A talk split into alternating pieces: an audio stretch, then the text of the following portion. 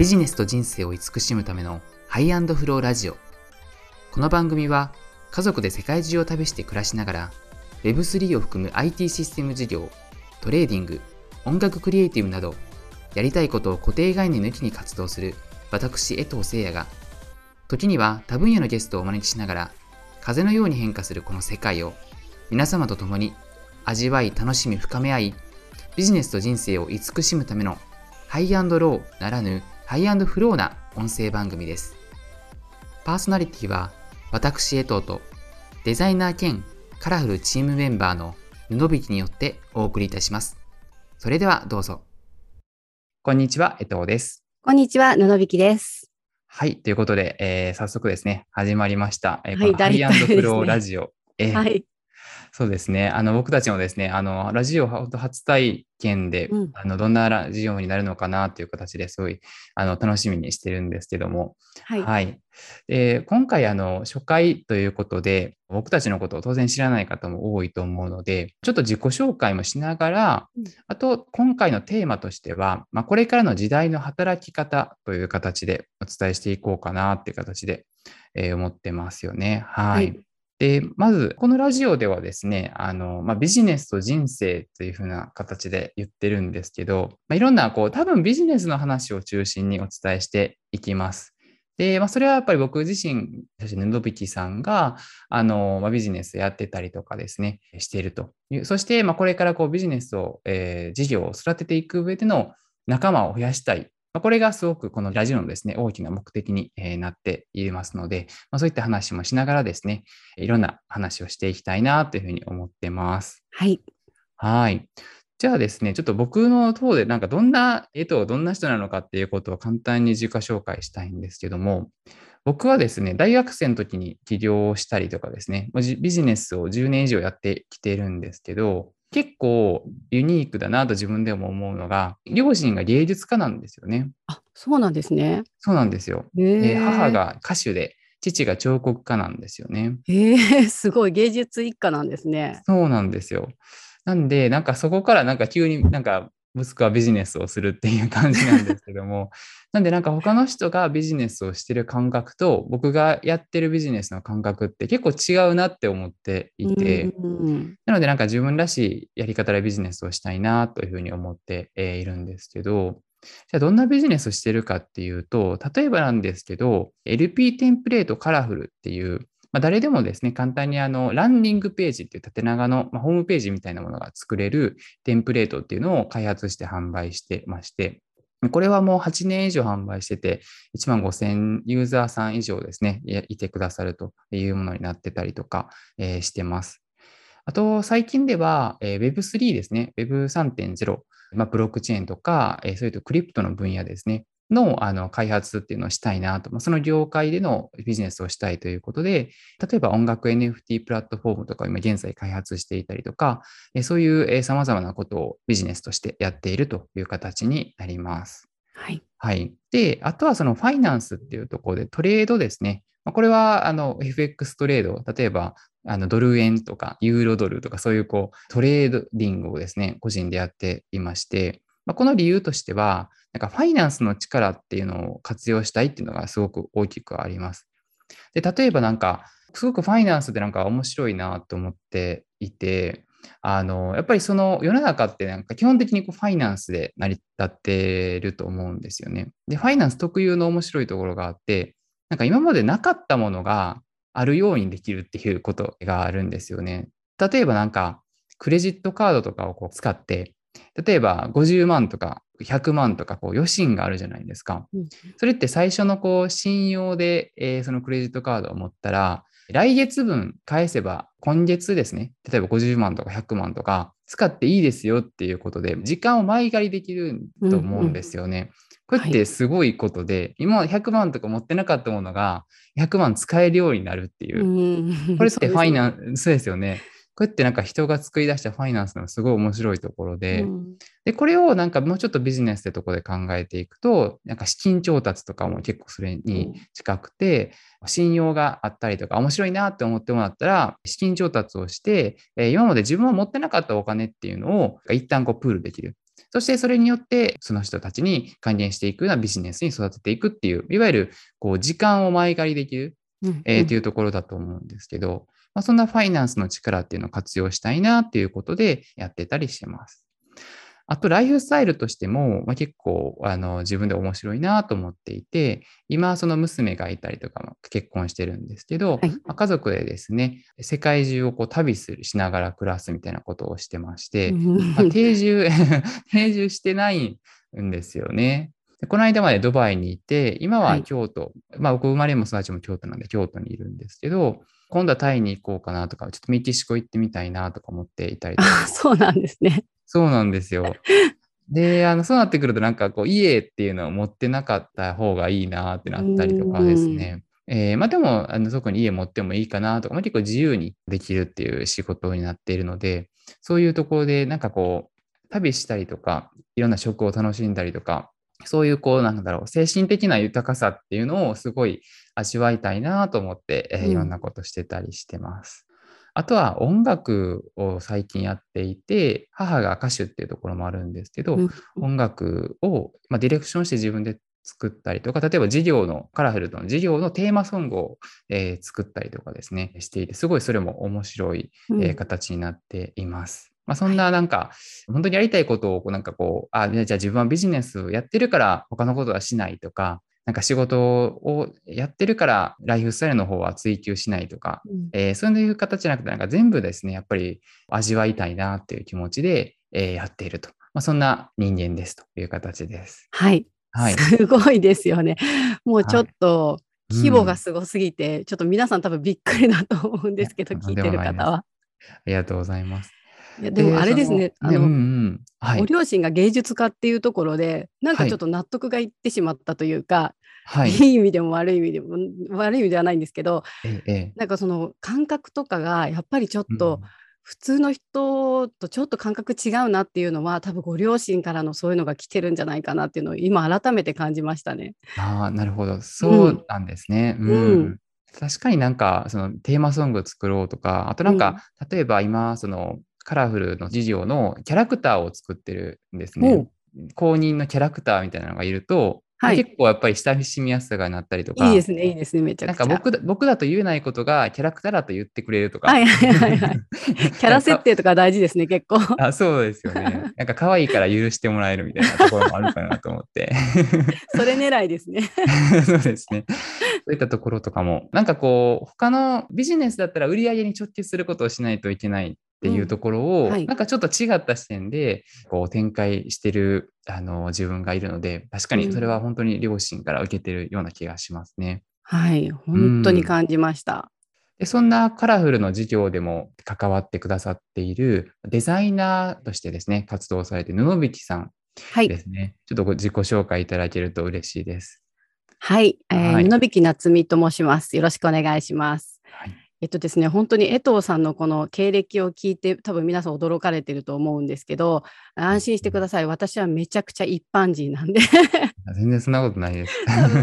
あのね、難しい言葉とかもたくさんね、あの聞き慣れない言葉も出てくると思うんですけど、それをこう質問形式で皆さんに分かりやすいようにお伝えできたらなと思ってます。はい。で、私なんですけれども、本当に今はウェブデザイナーだったりとか、あと広告運用だったりとかっていうウェブ広告の方をやらせていただいてるんですけど、もともとね、でも本当に普通の主婦だったんですよ、私は。うん。高校を卒業してから就職して、普通に結婚して出産して、長らく主婦をしていたんですけれども、離婚をきっかけにやばい、働かなきゃというところで、でもやっぱり、ね、キャリアが全くなかったんですよね。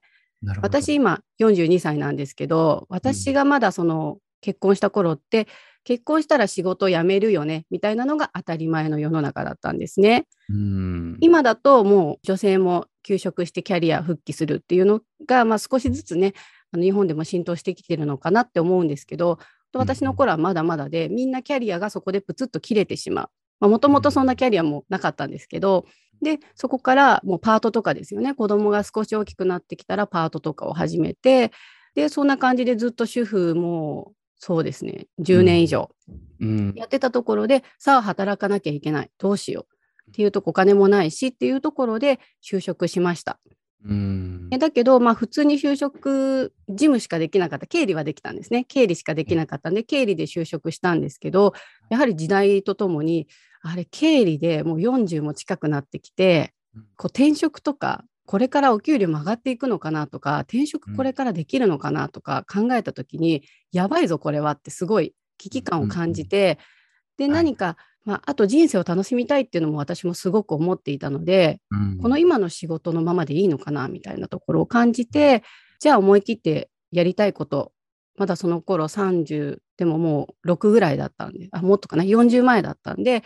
転職しようということでずっとやりたかったウェブデザインの世界に飛び込みました。本当に40手前ぐらいで。へそうなんですよ。そこで一から勉強してで、まあ、本当に今に至るって感じで江藤さんとの出会いはもう、もちろんカラフルですね。やっぱりウェブデザインというところで、うん、LP 作るのってコーディングすると地味に大変なんですよねすごく。そうですよね。そうなんですよ。デザインしてコーディングしてっていうのが大変でそこで、まあ、ワードプレスで探していた時にあなんだカラフルめちゃくちゃ簡単そうじゃんっていうところから入って、うんうん、でカラフル購入して、江藤さんのメルマガを読むうちにもう江藤ファンですよね。いやありがとうございます。この人すごいな、みたいな、はい、感じで、はい、はい、そこからもう江藤さんもう一方的にね、こっちがファンになりつつ、今ここにでこうしてお話しさせていただけてるってめちゃくちゃ光栄なことだと思うんですけど、でもない。はい。そんな感じで今に至るって感じですね。なるほど。もう本当にヌロビスさんの作られるデザイン、僕もすごい好きで。ありがとうございます。ええ、あの、いろんなこう依頼をさせていただきながら、こう、あの、そのテーマに沿ったこうデザインのさまざまなこのテイストをこうお持ちというか、っていうふうに思っていて、まあでも今聞くと、あ、そんなこう就職をしたりとか、自分でこう、はい、えー、仕事を作っていくっていうところからこうデザインっていうのを勉強されたっていうのは知らなかったので、あ、そうだったんだと思いました、本当。うんなんかそういう意味では多彩というか、すごいですね。そんな、なんか結構やっぱりずっとされてたのかなって僕は思ってたので。いやいやいや、まあでもなんか、デザイン自分でアクセサリー作ってみたりとかやっぱファッションも好きだったりとか、はい、デザインっていう部分では綺麗なもの素敵なものっていうのはすごく好きです。うんうん、なるほど。うん、あ確かになんかでもデザインする時ってなんかそのデザイン確かにいろんな世の中にデザインって溢れてるから、うん、やっぱりどれが自分が好きとかどれがセンスがいいとかって、うんうん、そういうのってなんか知らず知らず自分でこう判断してるっていうかそうですね。ねそれをなんかじゃあ実際にアウトプットした時になんかそれが出るような気がするのですごいこうキャリア自体は短い長いとかってあんま関係なくて、うん、なんか例えばいいデザインに触れてるかとかいいデザインをいいって言ってる、思ってるかどうかとか、なんかそういうのがすごいね、ねありそうな気がしますね。そうですね、やっぱ作る時とかもめちゃくちゃ見るんですよね。あの素敵なのを研究してみて、あ自分がこれ好きだって思った時に、うん、これのどこが好きなんだろう、今どこを素敵って思ったんだろうっていうのは意識するようにはしてます。うんなるほど。そのエッセンスを取り入れさせていただくというか、まあ、一から自分でクリエイトするっていうよりは、うんうん、もうすでにあるもの、うん、売れてるものを研究するっていう感じですね、作るときは。なるほどですね。まあ、でも確かにその綺麗っていうとか見栄えがいいっていうだけじゃなくて、うん、そのデザインする時ってやっぱりその実際にじゃあ LP だと購入してもらうとかそういうマーケティング的な視点とかもすごい大事だと思うんで、うんはい、なんかそういうところの両立ってなかなかそのデザインではあまりこうできる人が少ないって僕も思ってるんですけど、うん、そういうところの両サイドの視点を持ってるってすごい強みですよね。そうですね、うん、やっぱり本当に売れなきゃ意味がないですからね。いくらデザイン良くても、うんうん、本当そこは大事だなって思います。うん、なるほど。いや、本当に素晴らしいデザイナーでもある布引さん、あと僕の方でですね、このようにラジオをお届けしていこうと思ってるんですけど、はい、このラジオのタイトルが人生を慈しむみたいなことを言っていて、はい、あの、まあ、この慈しむっていう言葉の響きが僕は好きでちょっと名付けてみたんですけど、うんうん、なん。か意味としては何だろう、可愛がるとか、なんか大事にするみたいな、なんかそういうこう意味があって、はい、えー、なんか僕はすごいこう、なんか全部可愛いなって思うんですよね。うん、なんか、うん、例えばなんかすごい難しい顔したおじさんがめっちゃ可愛いワンちゃん連れて散歩してたりとかしたら、なんかすごい可愛いなって思うし。愛おしいですね。そうですよね。なんかすごい人ってなんかそういうこう可愛いなって思うんですね。なんかこう、やもう生きて、生きただけですごいっていうか、うん愛されるっていうか、で、なんかそうだし、で、そんな人がこう作り出すビジネスっていうのも、やっぱりこう、ついついお金とかだけで見てしまうと、うん。なんか見えないものがこう、本当は見えるものが見えなくなったりするんですけど、うんうんでもすごい面白くて、なんか皆さんの才能とかスキル、知恵とかが、やっぱ寄せ集まった時にやっぱり面白い事業になるし、うんなんかビジネスってなんかすごい、どうしてもなんだろう、男性的っていうか、なんか戦わないといけない、なんか戦略とか。戦うって言葉がすごい入るんですけど、はい。なんか正直戦わなくていいし、うん。あの、自分の好きなことすればいいと僕は、うん。うん絶対その方が面白いビジネスになるって思ってるんですよね。そうですねう。ん。なんかそういったこうビジネスの面白さ、お聞きの皆さんがビジネスされてるかされてないかはわからないんですけど、うんなんかこんなにこう仕事とかビジネスって面白いっていうことをお伝えしていきたいということですよね。はい。はい。まあ、そんな意味合いで、えっ、と、ビジネスも人生も慈しみたいと。まあ、あの、僕自身もやっぱり時にですね、やっぱりこうなんかずっと生きてると、それが当たり前になってしまって、見えなくなってしまったりとかするので、はい。なんかやっぱりこう、その気持ちを大事にしたいなっていう、その初心に変えるような気持ちうんで、この名付けてみた、このラジオ、まあ、第1回ですね。あの今からですね、あのちょっと あの自己紹介長くて恐縮なんですけど、始めていこうかなと思います。はい。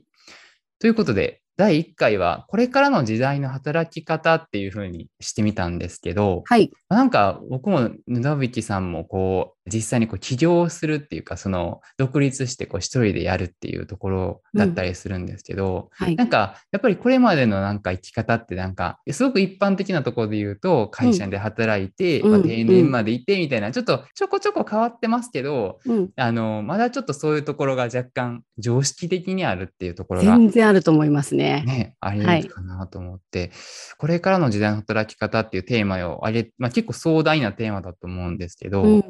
うん。うん、なんか、じゃあちょっと僕の方から思ったことを言うと、はいなん。か2020、まあ、コロナぐらいから土の時代、これまで土の時代だったものが風の時代になるよみたいなことを、はい。あ言ってて、よく聞きますね。そうですよね。で、なんかこれってめっちゃすごい表現として、なんか物がいろいろ物語ってるなっていうふうにうん。感じてて、なんか一言で言うと、もう働き方もそうなるなっていう感じにすごい思うんですよね。はい。はい。うんうん。僕とか信彦さんはもう自宅とかで全然仕事できますけど、コロナとかで本当にこうリモートってもう当たり前になってきていて、まあこんなうんズームとかでこんなラジオとかもできたりとか、うん。うん、なんかこれって今までではあまりなかったので、はい。これの技術がこうできることでもう本当にどこへでもできるっていうか、うん。そうなってくるとなんかもう生活スタイルとかもなんか同じ場所、ね、僕らみたいに同じ場所になんか住まなくてもいいしみたいな、うん とかうん東京にいなくてもいいしみたいなうんことに、ねなりますよね。もう本当にこのコロナっていうのをきっかけにすごうんく意識も変わりましたよね、実うん際。うんうん確かに、うん。そうですね。なんかあこれってそんな合わなくてもプロジェクトできるんだとかも僕も改めて思いましたし、うん、でもなんか逆にこういう時は会いたいなとかなんかそんなことも感じますし、そうですね。なんうんか会うことの大切さっていうのも改めてすごい感じましたね。うん、そうですようね。ん。あとなんかその定年みたいなこう一個のところにとどまるっていうまあこれってすごいなんか土っぽいなんかこうカチッとしてるような感じうん。じゃなくてなんかもういろんなこのプロジェクトもやりながらこのプロジェクトもやってみたいな、まあ、この会社のこのプロジェクトをやりながら別で別の会社のところをするとかまああとはその多分野のとこ仕事をするとかうん。なんかもう複数っていうのが当たり前っていう風になっていくなと思うんですよね。そうですね。うん本当にそれは感じますね。そうですよね。でもやっぱり、りなんかまだまだうんうん一つの会社にずっと勤めるっていう意識の方が多いのかなっていう印象はありますね。うん若い子は結構転職してキャリアをどんどんどんどん積んでいって、で起業したいみたいな考えの方も多いのかなとは思うんですけど、うん私たち世代40代とかだと、ええまああんまりそういう方っていないですねうんまだまだ。そうですね。それが悪いことではね、もちろんないんですけど、なんか多分、まあ本当にみんながこう、そういうふうになっていく上では、システム、その社会的なシステム自体が変わっていくことで、うん、もうなんかまあ、そうせざるを得ないというか、なんて言うんだろう、そうなっていく、自然とそうなっていく感じになるんだろうなって思ってますね。そうですね。だから会社とかもなくなるってことはもう絶対ないと思うんですけど、うん、よりみんなが働きたい環境で働きたいようにっていう、もちろん会社勤めが好き、うんうん、今の会社が好きでやりがいがあってっていう人は、きっとそれで人生ハッピーだと思うし、うんうん、やっぱりそうじゃないんだ、私は会社には行きたくないしっていう人は、自由に選べる仕事を、うん、っていう時代が来たら、もっとみんな楽しいんじゃないかなと思いますね。うん、確かに。うんなんかその働くっていうとこの考え方も変わってくるように思いますよね。うん、うん、そうですね。これまではこうなんか労働をしてこう頑張って仕事だから仕方ないかとか、うんうん、なんかそういうふうにしてこうあの得ていくような形だったものが楽しい本当にこう好きなことをしてそれをあの仕事にできるっていうことになってくる、うんうん、これはもうなんか僕間違いないなって思ってますね。そうですね。うんで、なんかこれらを、その、じゃあ、その先ほど言ってたこうシステムとして変わっていくことで、自然とそうなっていくっていうところで、うん、やっぱ僕が注目しているのが、この Web3 ですね、うん、うん、うん、と思ってるんです。で、なんか Web3 って何やねんって思う方もいらっしゃるかもしれないんですけど、はい、なんか、あの、すごい総称した表現であれなんですけど、はい、まあ、簡単に言うと仮想通貨とか、このブロックチェーンとか、なんかビットコインとかって聞いたことあると思うんですけど、はいはい、そういうなんかこう、技術を使って、Web の、まあ、オンラインのそのフェーズが、本当は今までは2.0だったんですね。Web2.0 だったのが、Web3.0 に行くよっていう、そういうところを指している言葉なんですけど、はいはい。うん、なんか私もその Web3 がまずそもそもよくわからなかったので、うん、とりあえずググったんですよ。はい、とりあえず調べて、えなんだって思ったら、まあ、Web2.0 っていうのが、うん、こう間違ってたら教えてほしいんですけど、はい、例えばその Google とか Facebook とかって今ってそういう大きいところがあるわけじゃないですか。そういうところを通じて私たちって今すべての取引とかいろいろ調べたりっていうのもそうだし、はい、そこに自分が情報を提供する代わりに、あの個人情報っていうかあれですかね、うん、アカウント情報っていうのを登録して何か対価をいただいてる。そうするとやっぱりその Google さんとかってその情報を得て私たちに広告を出してきて広告収入を得るとかっていう、うんうん、今そういうふうになってるけどそれがもっとそこの垣根がなくなって個人でもっとパーソナルに活動できるウェブ上で。もっと制約がなくなるっていうイメージなのかなっていう、なんかふわっとしたイメージなんですけど、なんとなく合ってます？あおっしゃる通りでもそういう Web3 になることで、うん、なんかこういろんな意味で、まあ、分散するっていうか、うんうんうん、そういう感覚があのになってくる。もう本当あれですよね。土の時代から風の時代になるっていう、まあ、そんなイメージ自由みたいな感じですかね。あ、うん、でもなんかそういうイメージですね。うんうん、なん。か今まで大企業がやってたようなことを個人でもじゃあできるようになったりとか、うんうん、あのそういうイメージがあのすごいあって、うん、あの1.0、2.0、3.0ってなってるんですけど、はいはい、なんか1.0っていうのはただ読むだけただ見るだけっていうのがずっと前の1.0なんですよね。はい、で2.0になってくると SNS ができてこうなんか投稿できる自分が、はい、えっと、アウトできるそこに発,、うん、そうです発信できるっていうのが2.0になったんですね。で、3.0になるとそこに参加するっていうのが加わるんですよね。参加する。はい。例えば、その事業を一緒に育てていこうっていう形。例えばその SNS もただユーザーとして発信するっていうところをさらに超えて、うん、あの事業を良くしていくにはどうすればいいかっていうふうなところにも関わっていけるっていうよりこう深いところに入っていったりしていけるっていうのが、うん、まあ、参加するっていうのが、うん、できるのが3.0っていうイメージに、あの一般的には言われていて。でそれなんかどういうことかっていうとトークンっていうのがまああるんですけど、まあ、ちょっとあんまり難しい表現をいっぱい使いたくないんですけど。はいはい、なんとなく聞いたことありますよ、トークン。そうなんですよ。なんかその、トークンっていうと、例えばなんか、今僕カラフルっていう授業やってるんですけど、はい、今は円で買ったりとか、あの、しているんですよね。でも、カラフルトークンっていうのを、じゃあカラフルの作りましたってなったら、そのカラフルで売買が、中で売買をする上では、カラフルトークンっていうのを使ったりするんですよね。はいはいはいはい。はいあれですか、うん。うん、カラフルの中だけで使えるポイントみたいなイメージですか？めっちゃ簡単に。本当おっしゃる通りで、はいはいはいはい、そうなんです。ポイントみたいなもんなんですよね。うん、うん。で、それがもう各事業で、この事業はこのトークン、このサービスはこのトークンっていう形で、どんどんいろんなこうトークンが、ポイントみたいなトークンが、うん、えー、できてくるんですよね。はいはい、そうすると、例えば、じゃあカラフルすごい使ってますと、カラフルでいっぱい売買行為しますっていう人がいると、うん、たくさんカラフルトークンを持ってくれることになったりするんですね。はいはいはい、でも、えでもカラフルだけで人生生きてるわけじゃないですから、うん、カラフル以外にも、じゃあ例えば、この他にもこのサービス使っていますみたいな、すごいヘビーユーザーですみたいな人がいると、うん、そのトークンもたくさん持ってるっていうな,、なると思うんですね。はい。で、えっ、ー、と、今までは全部円だったんですよね、日本で。うん、で、円を得る、円を使うっていう、もうすごい円しかなかったんですよね。はい。うん。だから、みんなが、なんか円を稼ごう、円を使おうってなってたんですね。で、その円が、なんか、じゃあ A さんはいや100万持ってます、B さんも100万持ってます。でも、それをどこに使ってるのかっていうのが、円見ても見えないんですね、全く。うん、うんうんでも、これがトークンになってくると全然違って、うん、例えば100万円分のいろんなトークン持ってますっていうと、はい A さんと B さんで同じ100万円でも使ってる場所って全然違うと思うんですよね。うん、はい。うん。そうすると、その人がどういうことを好きで、どんなことをしてるかっていうのも分かるし、えーと、どんな企業を、うん、に関わってて、まあ、その企業を応援したいかとかも分かるし、うん、うん、っていう資産が分散するするんですと思うんですね。そうすると、ある意味こうお金を得ればいいみたいなそういうこうところとは全然違ういろんなこう豊かさが多様化するっていうんですかねになってくるんですよね。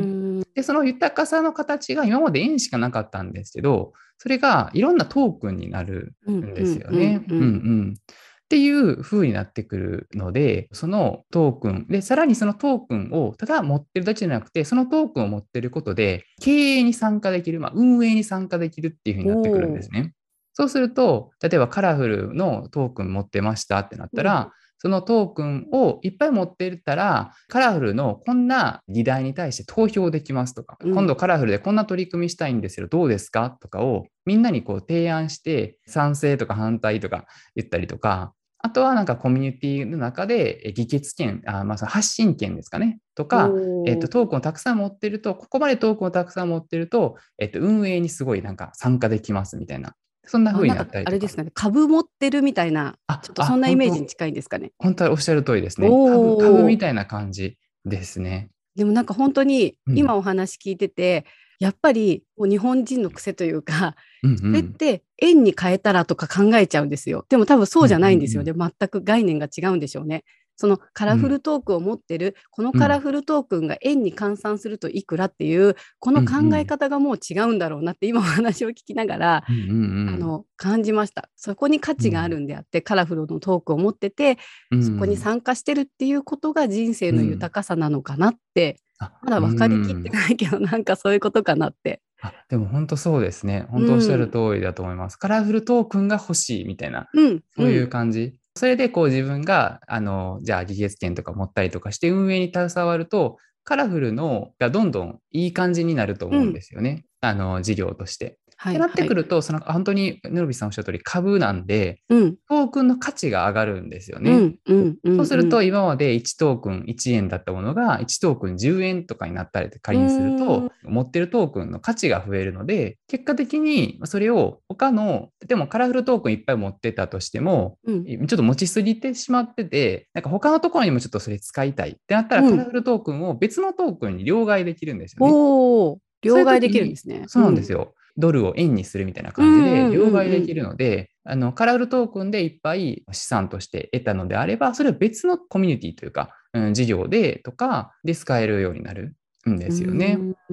なので自分がその事業に貢献すれば貢献するほど、貢献っていうのは確かにユーザーとしてもそうだし、運営者としてもそうだし、はいはい、そう貢献すればするほど自分が豊かになっていくってイメージなんですよね。うん、うん、うん。っていう形になってくるんで、なんか今までの一辺倒な感じじゃな。い、なんかドルさえ持ってればとか、円さえ持ってみたいな感じとは違って、うんうん、なんかもっと豊かさの感じが多様化するし、あと、その関わり方がより深くなる。うん。うん、これが、まあ、Web3 のすごい面白いとこだなって僕は思っているんですね。確かに円持ってても、円の価値高めようって思ってる人いないですもんね。そうですね。なんかそれはもう仕方なくっていうか、なんだろう、うん、日本を良くするから円をめっちゃ持ってるとかとはまた違ううか。そうそうなんかもう全然違うんだろうなってでも面白さはすごく感じますね。うん、今のお話聞いただけでも。すごいこう未来を感じると思うんですよね。うん、ワクワクしますね。うんうん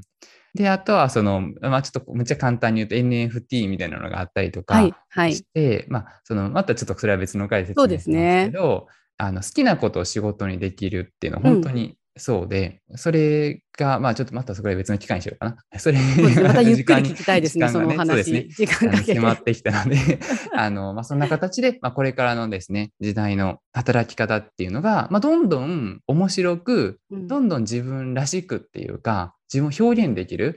えし、そういうこう豊かさ、どんどん自分らしい豊かさを、まあ、知れて、そこに近づいていけるっていう風なところがなってくるので、僕はすごいこの面白い時代にこれからなっていくっていうふうに思っています。そうですね。だし、それをやっぱり知ってるか知らないかって、今後の人生においてすごい重要なことだと思うんですよ。この話を知らなかったら、多分、この価値観のままずっと生きていくんですよね。でも、こういうことをちょっと知るきっかけがあることで、あ、もっと知りたいなって思う、この本当に知識を得ることの大事さっていうのも、また今日すごく感じさせてもらいました。いや、そう言っていただけると嬉しいです。はい。はい。まあ、僕自身もですね、まだまだ勉強の身なので、なんかこう授業を実際にやりながら僕も学ぼうと思っているので、うん、例えばもうなんか仮想通貨持ってみるとか、このトークン買ってみるとか、うん、ぜひこのお聞きの皆さんもなんか、なんかやってみていただけると、多分なんか、はい、あ、これってこんなに面白いんだとか、あの体験ベースで感じてもらえると思うので、うんうん、ぜひやってみてください。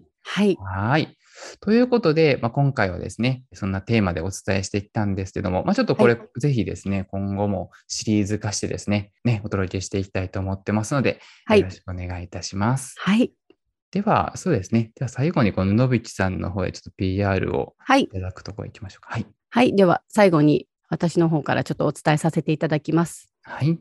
えパーソナリティの江藤が創業し、代表を務めるサービスを紹介させてください。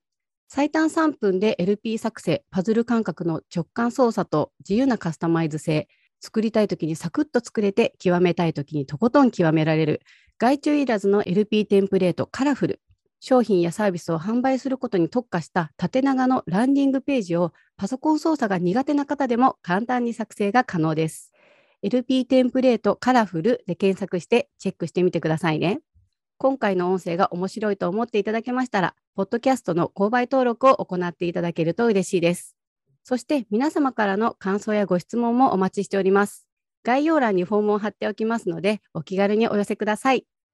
はい。ということでですね、えー、と次回もですね、えー、いろんなテーマでお届けしていきたいと思いますので、はい、えー、ぜひ面白いと思ってもらいましたらですね、次回も聞いていただければと思います。はい。ありがとうございました。はいそうですね。本日はお聞きいただきまして、ありがとうございました。ありがとうございました。はい。